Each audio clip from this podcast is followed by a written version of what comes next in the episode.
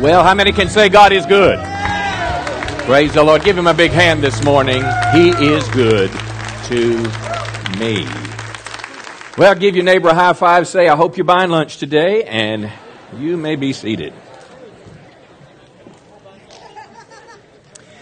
Well, turn your Bibles this morning, the book of Judges, Judges chapter 13. And let me just encourage you, I need about 50 more people to come to our Saturday night or Sunday first service to kind of give us some space. And if you do that for a couple months, I would really appreciate it. Kind of help us in making space on Sunday morning in this first one. Well, how many deer hunters in the room? Let me see your hand. It's not that important. If I'd have said turkey hunters, you could have yelled like that, but okay, deer hunter. Okay, how many how many deer hunters got a deer yesterday? Let me see your hand. Nobody in three services. So we have a church full of unanointed deer hunters in this time. I, okay, but I found something on, as deer pilgrimage to the woods begins uh, the commitment of a deer hunter to his family. A hunter and his friend were sitting in a tree stand near Highway 8 early one cold December morning. Suddenly, a huge buck walked out over the corn they had spread in the low shrub. Now, does that just not seem unfair? Come on, I'm not a deer hunter, but pouring corn out, come on, to get the deer to come now. You non deer hunters, that sounds like cheating, doesn't it? Okay. The buck was magnificent, a once in a lifetime animal. His rack was huge, and the hunter's hand shook as his mind was counting the Boone and Crockett points. That's how big its rack is. Moving quickly, the hunter carefully aimed the Leupold scope on his 300 Winchester magazine at the unsuspecting buck. As he was about to squeeze the trigger on the deer of a lifetime, his friend alerted him to a funeral procession passing slowly down Highway 8.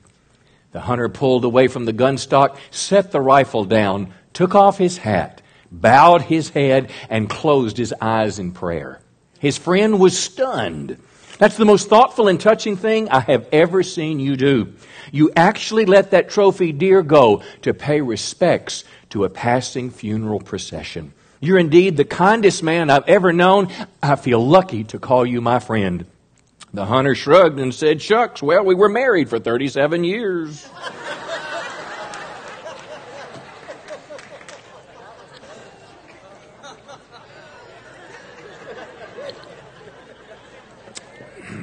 Well, I'm not a deer hunter. well, Judges is where we're going. Judges chapter 13. Last week we began a series of messages called Turnaround Leaders for Trouble Times. Can you say that with me? Turnaround Leaders for Trouble Times. We talked last week about Gideon, and this word turnaround is a big word. Turnaround literally means a complete reversal of the situation. And I want you to think with me in terms of application on this because it's huge. How many know every one of us get in situations that need to be turned around? Schools need to be turned around. Ball teams need to be turned around. Families need to be turned around. Let me show you a picture on the screen of a, of a young man that's in a turnaround ministry. Now, what does that look like to you? Okay, football huddle. Well, that's the Texas High JV team. And uh, there's a quarterback in the middle named Dalton Crouch. Is Dalton here? Stand up there, buddy, just a second. Now, Dalton is a turnaround leader. This last Thursday night, he just decided to lead his fellow teammates. He's the quarterback to lead them in prayer. Come on, right on the football field before God in the world. Give him a big hand. We're proud of you. Now, we're clapping our hands, but I'm telling you, school districts all over the country are being sued or threatened by, by atheists that don't want prayer anywhere in our culture any longer. You saw on the video earlier about a little kid couldn't hand out suckers at Christmas because it had the name Jesus on it. Religious liberty is under attack in America, and rather than just falling backwards, I think God wants turnaround leaders to get right in the middle of it. Whether they're politicians, whether they're lawyers, whether they're quarterbacks, whether they're parents, whether they're coaches, school superintendents. How many know God wants Christians in the middle of these things that are broken? And you know that America as a nation needs turnaround leaders not just the president, but all the way down. Just this week, you've watched on television the upheaval in the Muslim world. Our embassies are on fire. I saw last night how many around the world, it was so many on a map of the world, I, I didn't get to count them before they took it off the screen, where Muslims are revolting. Of course, the, uh, uh, one of our ambassadors was killed, and as he was, ki- as he was killed in this burning of the American flag and, and lifting uh, the Muslim flag over our, our embassies, listen to what they chanted. They chanted, Obama, Obama, we're all Osama now. Obama, Obama, there are a billion Osamas now. What does that mean? Osama bin Laden. Our president, you know, uh, led the SEALs, take him out, and now the Muslims are saying, okay, you took him out, but there's a billion more of us. What you think about this now, just a second. When, and is it just an accident this began happening on 9 11? I don't think so either. But our White House press secretary told us that this is all because of a film made by a Christian supposedly a Christian, that's somewhere out on YouTube I couldn't even find, but that's out there, put out there four months ago, and now they're mad, so that's the way they get their way. Now, can I suggest to you that in this, there's an elephant in the room that our, our government doesn't know how to respond to, and we need a turnaround leader. The Muslim scriptures, listen, tell them to convert the unbeliever and the heathen or kill them. Now, I know it's supposed to be a religion of peace, but I can tell you this religion of peace every year is involved in the martyrs of up to 150,000 Christians around the world, mostly in Muslim countries.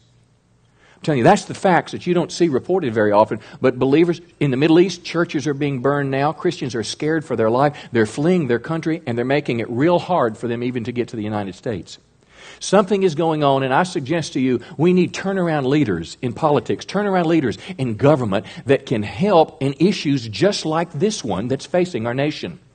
Uh, this is not a first time. And what I suggest these turnaround leaders should do broadly is someone should be reaching out to convert these Muslim people. Come on, because they have an eternal soul. They need Jesus to convert them, but also to be able to protect us and control the violence. That's what a turnaround leader would do. Now, that's not the first time this has been called for in our society. World War II, after Japan surrendered, think about this now, General MacArthur, the military official responsible for our victory there in, in Japan, World War II, he was a devout Episcopalian. And he said these words Japan is in a spiritual vacuum. Send me a thousand missionaries send me a thousand missionaries to Japan because you see, their God, their emperor, had just been taken down. He'd been dethroned. He asked U.S. missionary societies to send Bibles, Bibles, and more Bibles. But he was ignored. I suggest to you the need for turnaround leaders is greater today than it has ever been here in America. Turnaround leaders at domestic violence, turnaround leaders in all fields of America today. How many know a turnaround leader is simply a Christian led by the Holy Spirit going to establish God's kingdom in areas that are broken? So let's begin. I want to continue. Last week was Gideon. This week we're going to look at Samson in Judges chapter 13, verse 1 Again, the Israelites did evil in the Lord's sight. So the Lord handed them over to the Philistines who oppressed them for 40 years. Now, the cycle in the scripture then in, in Israel's history was they would walk with God and would be blessed. They'd get away from God. Uh, uh, difficulties would come, judgment would come, pain would come, and they would finally say, Oh, maybe we need to get back on track with God. And then God would have a leader waiting to lead the people back to Him as a turnaround leader. Well, verse 3 the angel of the Lord appeared to Manoah's wife. Manoah was Samson's dad, and this is Samson's future mom. And the angel said, Even though you have been unable to have children, you will soon become pregnant and give birth to a son. I want you to think about this how disappointing it was not to have a child, but yet God was somehow behind it.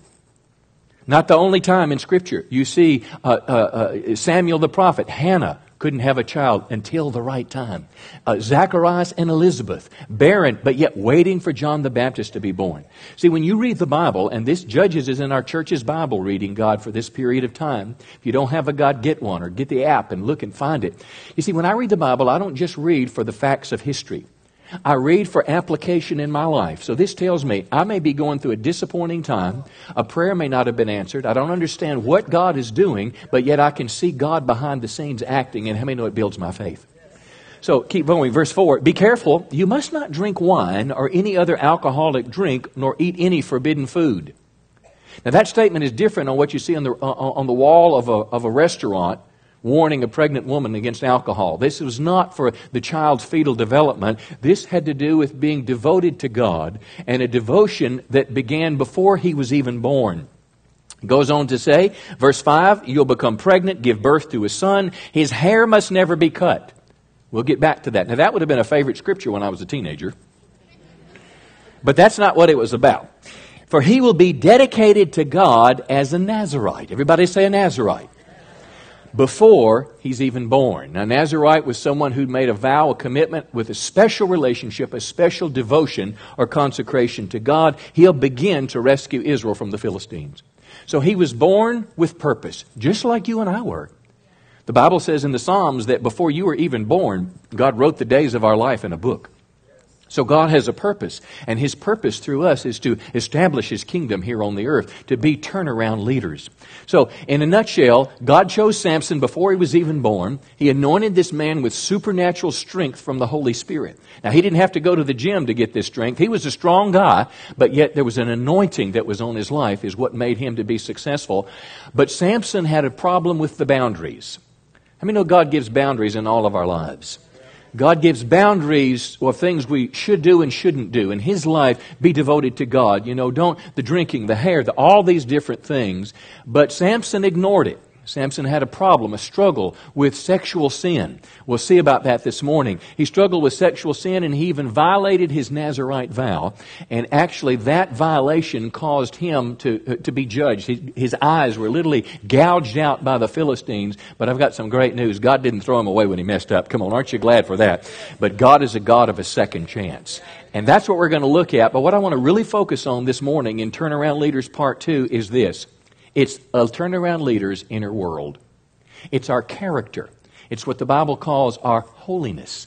The life we live that's set apart to God. I mean, no, we're supposed to be different as Christians. We're supposed to live within the boundaries that God has given us for our good. So let's get into the Bible together today. Judges 14, verse 2.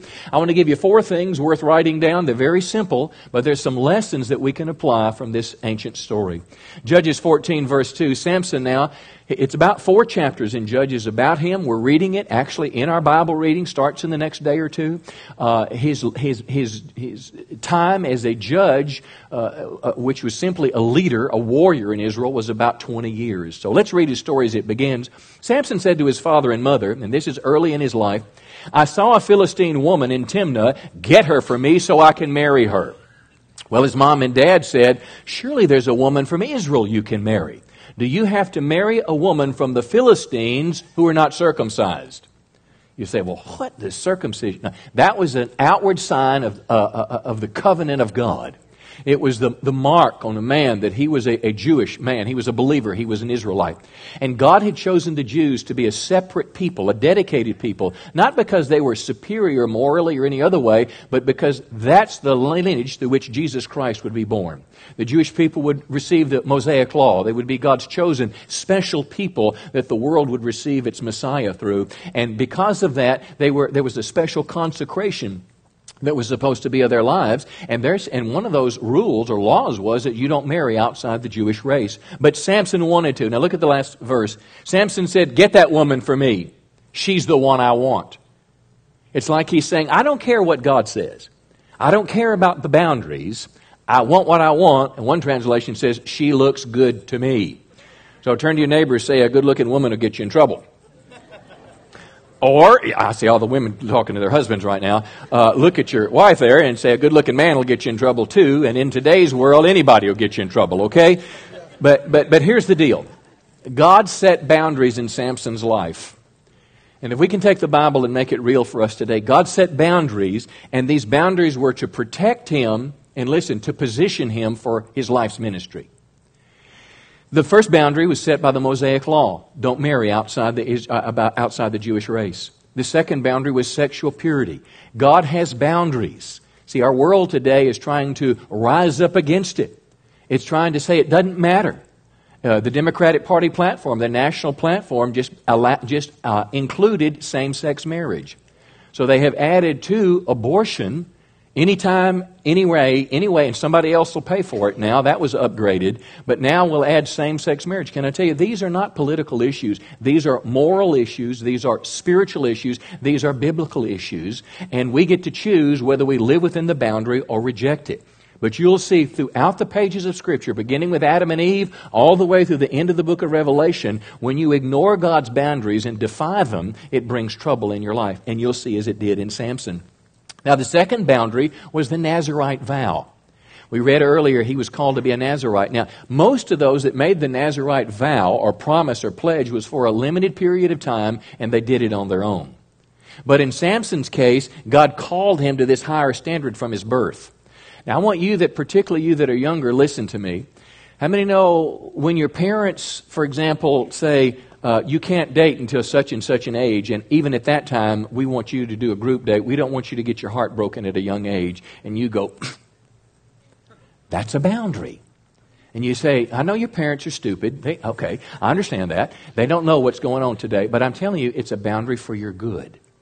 You know, if a parent says, I'm concerned about you hanging out with so and so because, you know, what I've seen on their Facebook and the lifestyle that they're living, and you say, they're my friend, or you can submit to God's boundary.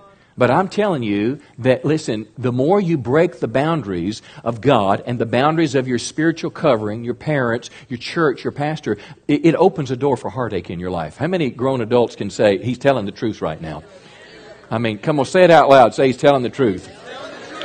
I, I, I, I, had a few years of my life where I crossed the boundaries, and the only regrets, I'm 55 now, the only regrets I have for my life happened between my 16, 17, 18, and 19. I'm just telling you. Things that were acceptable in my culture, in my world, that just, you know, everybody else was doing it. Those are the things that I'm the most ashamed of in my life as a 55 year old. Most of the things that I've had to ask God forgiveness for happened in that period of time. Boundaries are good.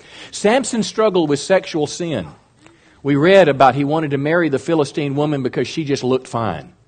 Uh, 16, uh, 16.1 says he found a prostitute. 16.4 says he married another Philistine woman, Delilah. I guarantee you she looked good as well, but his lust for this forbidden woman made him vulnerable, and he betrayed the secret to God's power in his life. He lusted or loved her. She wanted money. He lost and he got his eyes gouged out because of this whole deal. I'm telling you. So here's a question. Why did Samson why did God give Samson boundaries? Now listen. Were these boundaries to withhold something good from him? Or was it to protect him from evil and danger? Okay. Now let me ask you a question in our lives today. When the Bible gives us boundaries, are those boundaries to keep us from having fun? Are those boundaries to protect us and listen, to position us for the calling, the mission, the ministry that God has for our life. Listen to me now. Eh, eh, eh, this applies to all of us, but particularly you that are young. I'm telling you, the decisions that you're making in your teenage years will affect you the rest of your life. Boundaries, listen, that God gives us are for good. That's why I want to read my Bible every day, is I want to know where these boundaries are. Because the Bible is more than just rules. You know, something I find in relationship, how many know someone that you really love, you want to please? I'm telling you, your wife, your family, your kids, uh, I guarantee you, uh, you that are, you know, uh, not married and you're kind of looking for Mr. and Miss Right, uh, every time you see them, you have a breath mint in your mouth. or gum, okay, all right, the cool gum. Uh, even if you're talking on the phone or Facebooking to them or, or, or, doing FaceTime, you still have a breast mint. I mean, you are that conscious that you want to put the best foot forward. Why are you doing that? It's because you care about them and you love them. Well, isn't it the same thing? That if we love God, come on, we'll do those things that please Him. Because Christianity cannot be based, the best way to base your Christianity is not because you're scared of God or you have to do something, come on, but it's because you love Him and it makes a difference. Let's keep moving along now. That's the first thing is the boundaries God gives them. Uh, here's the second thing worth writing down. The source of the turnaround leader's ability is the Holy Spirit. Now, when we talk about doing things that are beyond your ability, we're talking about God's Holy Spirit, His anointing in our life. Judges 14, verse 5, a young lion suddenly attacked Samson. Now, verse 6, and I want you to think when you went to the zoo and, and there was a, a thick plexiglass between you and this huge beast that you knew had the potential to kill you. At the moment Samson saw him, the Spirit of the Lord came powerfully upon him. And what did he do? He ripped the lion's jaws apart with his bare hands. Now, I want to tell you, he is a workout dude there. I mean, that's, that's a big deal. But uh, same thing, 15 verse 14, mind you now, when the Bible says Philist- uh, Samson was a judge, that didn't mean he was a judge in the courthouse like we have today that's deciding laws. He was a, a military leader. He was somebody that was out there. Enemies were in the land. He was like a frontline policeman. I mean, he was the guy with sword in hand protecting people. That was his role. Well, the Philistines came toward him shouting, and then the Bible says the Spirit of the Lord came upon him in power and then the ropes that were on his arm became like charred flax, and the bindings dropped from his hand. In other words, he had these ropes that tied him up, and he just did just like that. And he went and he picked up the jawbone of a donkey that had died, and he took that bone, that he just took a piece of bone, and he killed a thousand people. Now, I want you to think right now. Let's say in this room right now, let's say there's 400 of us here, okay? Imagine if every chair is filled. That's about 540, I think, 550. Every chair in this room is filled, but then there's 500 more people in here. And, and, and, and Jeff is standing on the stage. Can you illustrate here? You're Samson. Come on, buck up now. Give me the, give me the, you know, come on, more. Stand on your tiptoes a little bit more. Okay. Now, I want you to imagine we're going at Jeff, all of us at one time. We've got bow and arrows, and you can shoot. You've got slings with the rock. You've got spears, and you've got a knife. Now I want you to imagine if just this row of people right here all had a sharp knife in their hand and they all ran at him at one time. Didn't it kind of make sense that he'd come down? So how was he able to defeat a thousand people? You're a good looking Samson, Jeff. Give him a big hand. How was he able to take out a thousand people? The Holy Spirit. Now, this is what I want you to understand because a lot of us disconnect when we think that God can do impossible things, but He'll do it through somebody else because He can't do it through me. He can't do it through me because I'm unelectable. Come on. I don't have the money. I don't have the experience, my skin color, my age, all the reasons why it's impossible for it to happen through me. I'm telling you, you and God are a supermajority. You, you and God. Didn't Jesus tell us in Acts 1 8, you're going to receive power when the Holy Spirit comes on you, and you're going to be my witnesses. But this power comes from God. It's not just us, come on, working out at the gym. And that's the secret of a turnaround uh, leader's success. So if you're in partnership with the Holy Spirit and God is leading you, I don't care if it's a national issue, if it's, if it's a local issue, if it's a school issue, if it's a family issue, if you're in partnership with the Holy Spirit, doing what He's called you to do, and He anoints you, come on, you and God are a super majority. Come on, give the Lord a good hand today. Now that's big to know that it's not just dependent on me. Chapter 16, verse 19. Uh, sin causes heartache for a turnaround leader. Now, sin causes heartache. Look at verse 19. Now we're in the last chapter of this story about this great man, Samson. And now he, he meets his last challenge, Delilah. I bet she looked good. Samson wanted her He's in relationship again. He puts his head on her lap. And the thing he doesn't know is the Philistine leaders had said, Okay, Delilah, look, we know you got Samson, but Samson is making it pretty tough for us in our little political control system here. We can't do anything without him. Heck, he killed a thousand of us the other day. So we want you to find out the secret of his success. And if you do it, we'll give you 1,100 silver coins. Let's say if they're an ounce apiece, about $40,000. Now, how many could it get your attention for $40,000? Come on. You'd at least listen to the offer. Now, this is her husband. But she said, money or man? And she chose. Don't grin when you say that, okay? But she chose the money. And what she did is she, she started nagging at Samson and she started saying, Please tell me, how, why are you so strong? And he kind of teased her and he made up two or three things. And then she did the classic, the thing that works anytime you try it. She kept nagging until he finally said, Okay, enough. Do your kids do that to you? Come on. It's a perfected art among teenagers. Come on, I understand that. They nag until they get their way. Well, lo and behold, what he did now is he betrayed his Nazarite vow. Because an outward sign of his inward work. You see, the Nazarite vow was a heart thing, but it, it, had some external, you know, outward signs. One was you don't cut your hair. Another one was you don't drink wine or products of the, of the vine. Another one is you're not associated with, with, with, uh, with dead people or, or with, uh, with dead, dead things. Samson violated pretty much all these things. He's laying his head now on Delilah's lap. He has no clue what's about to happen to him. How many know sin does that to you? It sets you up and you're not even realizing that the microphone is hot. You're not even realizing the setup that you're in and all of a sudden, bango. You don't, you don't even know that, you know, you're in a stakeout. You don't even know until the lights come on and the police lights go flashing. She's sleeping on Delilah, and, and, and Delilah called a man, and this guy simply took scissors and cut off his hair, and his strength left him. And she called, Samson, the Philistines are upon you. And he woke from his sleep. Now, this is probably the, mo- the, the most insightful scripture in this passage. Here's what he thought. He said, I'll go out as before and shake myself free. He lived under the illusion that the secret of his success came from him. See, this was the sin of pride. I'll shake myself free. But this is powerful. He didn't even know the Lord had left him. You can be so, having grieved the Holy Spirit, have Him told Him no, no, no, no, no. And finally, He's not a part of your life and you don't even know it. The Philistines seized him, gouged out his eyes, and bound him with bronze shackles and put him grinding in a prison. Imagine this flat the floor here, and there's a, there's a grinding wheel that grinds grain, and, and, there's a long pole. Maybe it's 10, 12 feet long, and Samson is just on this pole every day now 12, 14, 16, 18 hours a day, and all he does is walk in a circle grinding grain. And they come in, they drop in more wheat, and they laugh at him. Hey, guy, who is this? Thank you. We need some more. They hit him with a whip and say, Go faster. And all he's thinking in, What did I do? What did I do? That woman from Timnah, was she worth this? Delilah, was she worth this? That prostitute, was she worth this? Why did I vi- violate my vow?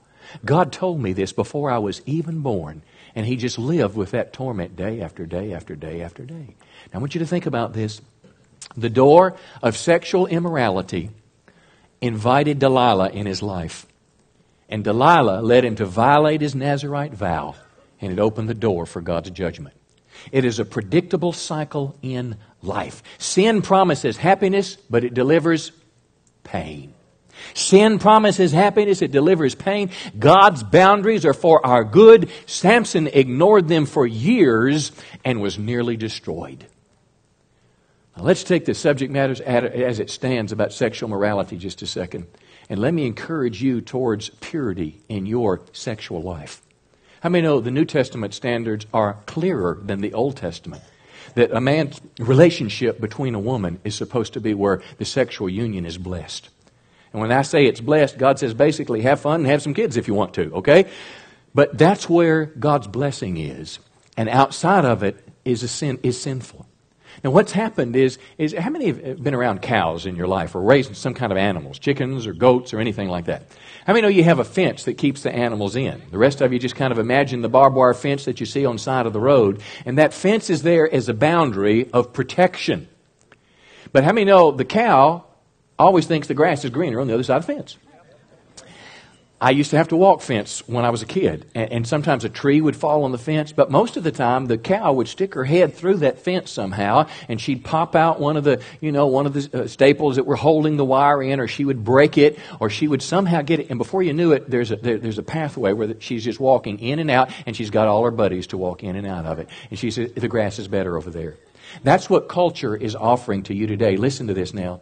It's offering you through this through pornography. I mean, who would have ever imagined on your computer and even on your telephone, you pull up something about a mortgage and some old gal in a bikini is dancing in front of you saying, click here. Who would have imagined when Andy Griffith was on television that Girls Gone Wild would, would be a staple of the American diet? I mean, who, but I'm telling who would have imagined our Supreme Court gives more rights to a pornographer than they do to an unborn child? Who would have imagined? But I'm telling you, on the other side of it is pain. And if you don't believe it, ask someone who's contracted a sexually uh, transmitted disease. Ask someone who can't have children later in life because of that disease, or someone who has to carry that disease into their her relationship with her her uh, fiance and is wondering when she's going to tell him and what he's going to say. You don't believe it causes pain? Ask somebody that's gone through an abortion and has had regret. I understand that firsthand. You don't believe this allurement will cause pain in your life? Ask someone that's gotten pregnant. Ask a little girl. My daughter is in uh, seventh grade. She said one of her friends last year got pregnant. Come on. Ask someone like that. And you say, well, okay, well, I'm going to use a condom because they say that works. Okay, dummy, let me, let me go forward. Just, just go ahead and just sleep with everybody you want to. Then you get married. And then for the rest of your life, your spouse is comparing you, come on, to everybody else that they've slept with. I'm telling you, the world says, come on, come on, come on, come on, come on. It doesn't matter who you do it with, whether they're a guy or girl, or whether it's really cool to be by. I'm telling you, it matters. And a boundary that God has is not to hurt you, but it's to keep you safe, and it's to give you a platform for success in your life. Come on, give the Lord a good hand on this. Now, mind you, Gideon, uh, Samson struggled with this area all of his life, at least his adult life. But here's my question because you remember when he killed the thousand folks, he still had his eyes. This was a part of his life. How can somebody living in sin be used by God?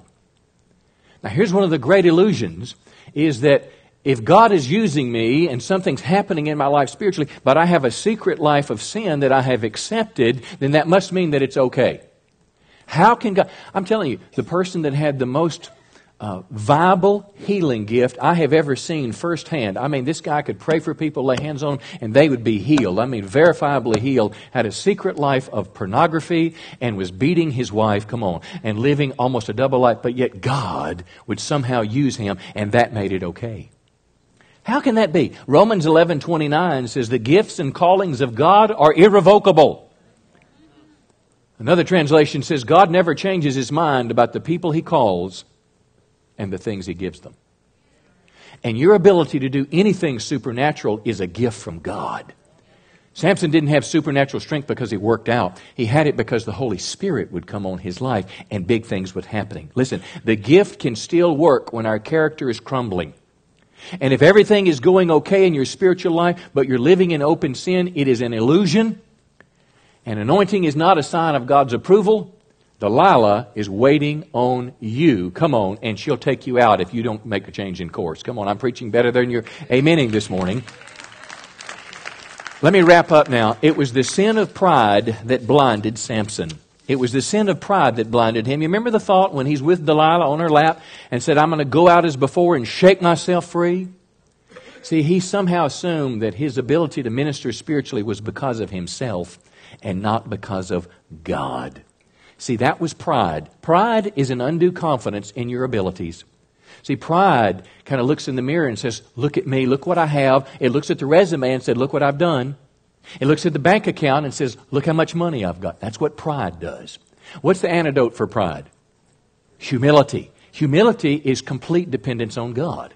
See, humility is built on the scripture in Acts that says, In Him, in Christ, I live and move and have my being, which simply means everything I have, everything I can do, and everything I'll ever do is because of God. And I'm telling you, friends, humility is one of the greatest things. You know what? We can choose to humble ourselves.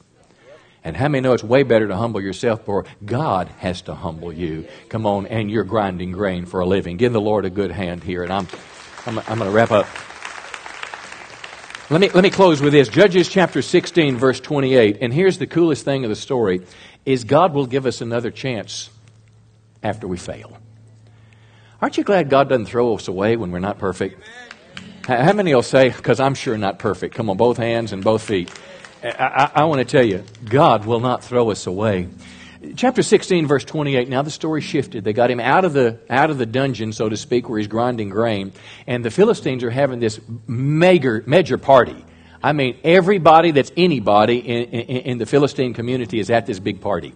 I want you to imagine a building way bigger than this one, and it's held up somehow by two great big pillars that are right on the stage. And what somebody has this brilliant idea, and they said, "Hey, bring Samson out here and let's laugh at him." We'll go up to him and we'll spit on him or whatever we're going to do. We're going to slap him and he can't do anything. We're going to make fun of him. Well, Samson now, there's an interesting verse, and it said, while Samson was grinding grain, his hair began to grow. Now, look, long hair doesn't produce strength. Come on now. But what it would, in his particular life, it showed us that something was happening in his heart as well with God. How do you know that? Because in 16 verse 28 it says, Then Samson prayed. How many know it's a different prayer you pray when you're grinding grain than when everything is going great? Then the Bible said he prayed, and in his prayer he said, Oh God. He didn't look to himself. He didn't say, I'm going to push. He didn't say, I've been working out grinding grain. No, he said, Oh God, please strengthen me just once more. Mind you, now this guy is like a military man. He's like the FBI. He is the Secret Service. He is the ultimate SEAL. And he is the guy on the front lines to protect people, in, you know, in a physical way. And Samson reached toward the two pillars on which the temple stood. In verse 30, Samson said, Let me die with the Philistines. Which means his mission in life from God was more important than his very life. And even if he would have said, okay, I'll protect myself, well, so what if he'd have lived another two years, five years, ten years, 20 years, 50 years? He's still dead. But in this case, it was his mission was more important than his life. He pushed with all his might, and down came the temple on the rulers and all the people in it. And interesting, the Bible says he killed many more when he died than when he lived. So, t- uh, good ending to a tragic story, but a story filled with lessons for our life today. And I want to tell you, friends, Samson shows us that God doesn't throw us away when we mess up. Samson shows us that God is a God of a second chance if we turn our hearts back to Him. And I want to tell you, every turnaround leader in this room, come on, needs a second chance from God. Every turnaround leader in this room who's lost their hair, come on, wants their hair to grow again, come on, wants the anointing back in their life, wants the opportunity. God, give me just one more chance. Well, I want to tell you by the word of the Lord today, God is the God of a second chance. Come on. And He is for us, and He's not against us, and He's not throwing us away. Give Him a big hand, and I'm, I'm done today. Praise the Lord. He's worthy. I want you stand to your feet today and and we're gonna we're gonna just take a moment and just and just pray. And I want to ask you this question, as I often do: what, what did the Holy Spirit say to you in this message? See, you can look at a Bible message, or when you read your Bible in devotions every morning, you can either think about the facts, or you can try to hear the voice within the voice. And I want to ask you to respond to God based on what you've heard. Sadly, sometimes we confuse hearing with doing. And this is a word today to provoke you, to provoke you in your character, in your boundaries, in your holiness, in your inner world, to keep yourself in a position for God can do, to, so God can do through you what He's destined for your life. I want you to bow your head just a minute, and we're going to have just an opportunity for prayer here. Right now, you don't have to, I'm not asking you to come forward or tell a soul about these things, but I'm asking you to respond to God. If you're here today and you want to say to God, Lord, I want to live a devoted life. I don't want to live outside the fence and inside the fence, but, but I want to live a devoted life. I want to live kind of like that Nazarite vow. I, I know you've got something for me to do in this life, and I don't want my sin to disqualify me. And today I want to renew my commitment to live a devoted life. Would you just slip up your hand if that's you? Nobody looking around on their business. I think every Christian in America should do this. I want to live a devoted life, God, to you. But I need you to help me because I like the grass on the other side of the fence. Come on. I like it. I like it. I want to ask the Holy Spirit to change those desires in me. I, I know I've got to make the decision, but, but God, would you do a work in my heart to, to help me love the boundaries that you've set up? and not to devise ways to get around them or justify them or pretend they're not there. Let me ask a second question. If you're here and say, Pastor, the Holy Spirit has convicted me about an area of my life where I'm violating God's boundary. And I want to acknowledge it to God today. I, I want to repair that fence. That hole in that fence that I've walked through. I want to I want to repair that boundary. And I want to repent. I want to turn from it. And I want to I want to live close to God. I don't want to keep going on the other side. And I need to tell God right now, will you just lift your hand to heaven? The Holy Spirit's put his finger on something. That's right, many, dozens and dozens and dozens of people. Come on. God's put his finger on something in my life. Nobody else's business. What you're doing is as you're not telling me, I'm not even looking now, you're telling God that I hear what you're saying, Holy Spirit, and I realize this is key to me. Now, let me ask another question. Go ahead and drop your head. If you're here today and say, Pastor, I need a second chance. I've done some things that I'm very ashamed of, and I've been beat up with guilt and condemnation, but I have some hope right now. And I just want to pray like Samson did that God would give me another chance. And this time, I want to succeed. I don't want to fail. If that's you and you've lived under a cloud of condemnation and shame, and you just want to receive God's forgiveness for this and ask the Lord for a second chance, would you just slip up your hands right now? Yeah, thank God. Thank God, thank God, thank God. Thank God. Lord, all of us today just reach out to heaven for a moment. All of us acknowledge that we're broken people. All of us acknowledge that that grass looks good. But I just think that there's a fresh something moving in the church today. A desire, Lord, to, for purity, a desire to please you, a desire to live a devoted life, Lord, a desire to do what you've called us to do. And I pray that the Holy Spirit would move on our hearts and make us the turnaround leader you've called us to be. And this is our prayer in Jesus' name. And everybody said? Amen. Amen. Praise the Lord. Come on, give Jesus a good hand this morning. God is worthy, worthy, worthy of our praise. I want to close with one last opportunity for personal prayer. We'll sing a song through one time and, and then be dismissed. Let me say I'm, I'm honored to have you here today.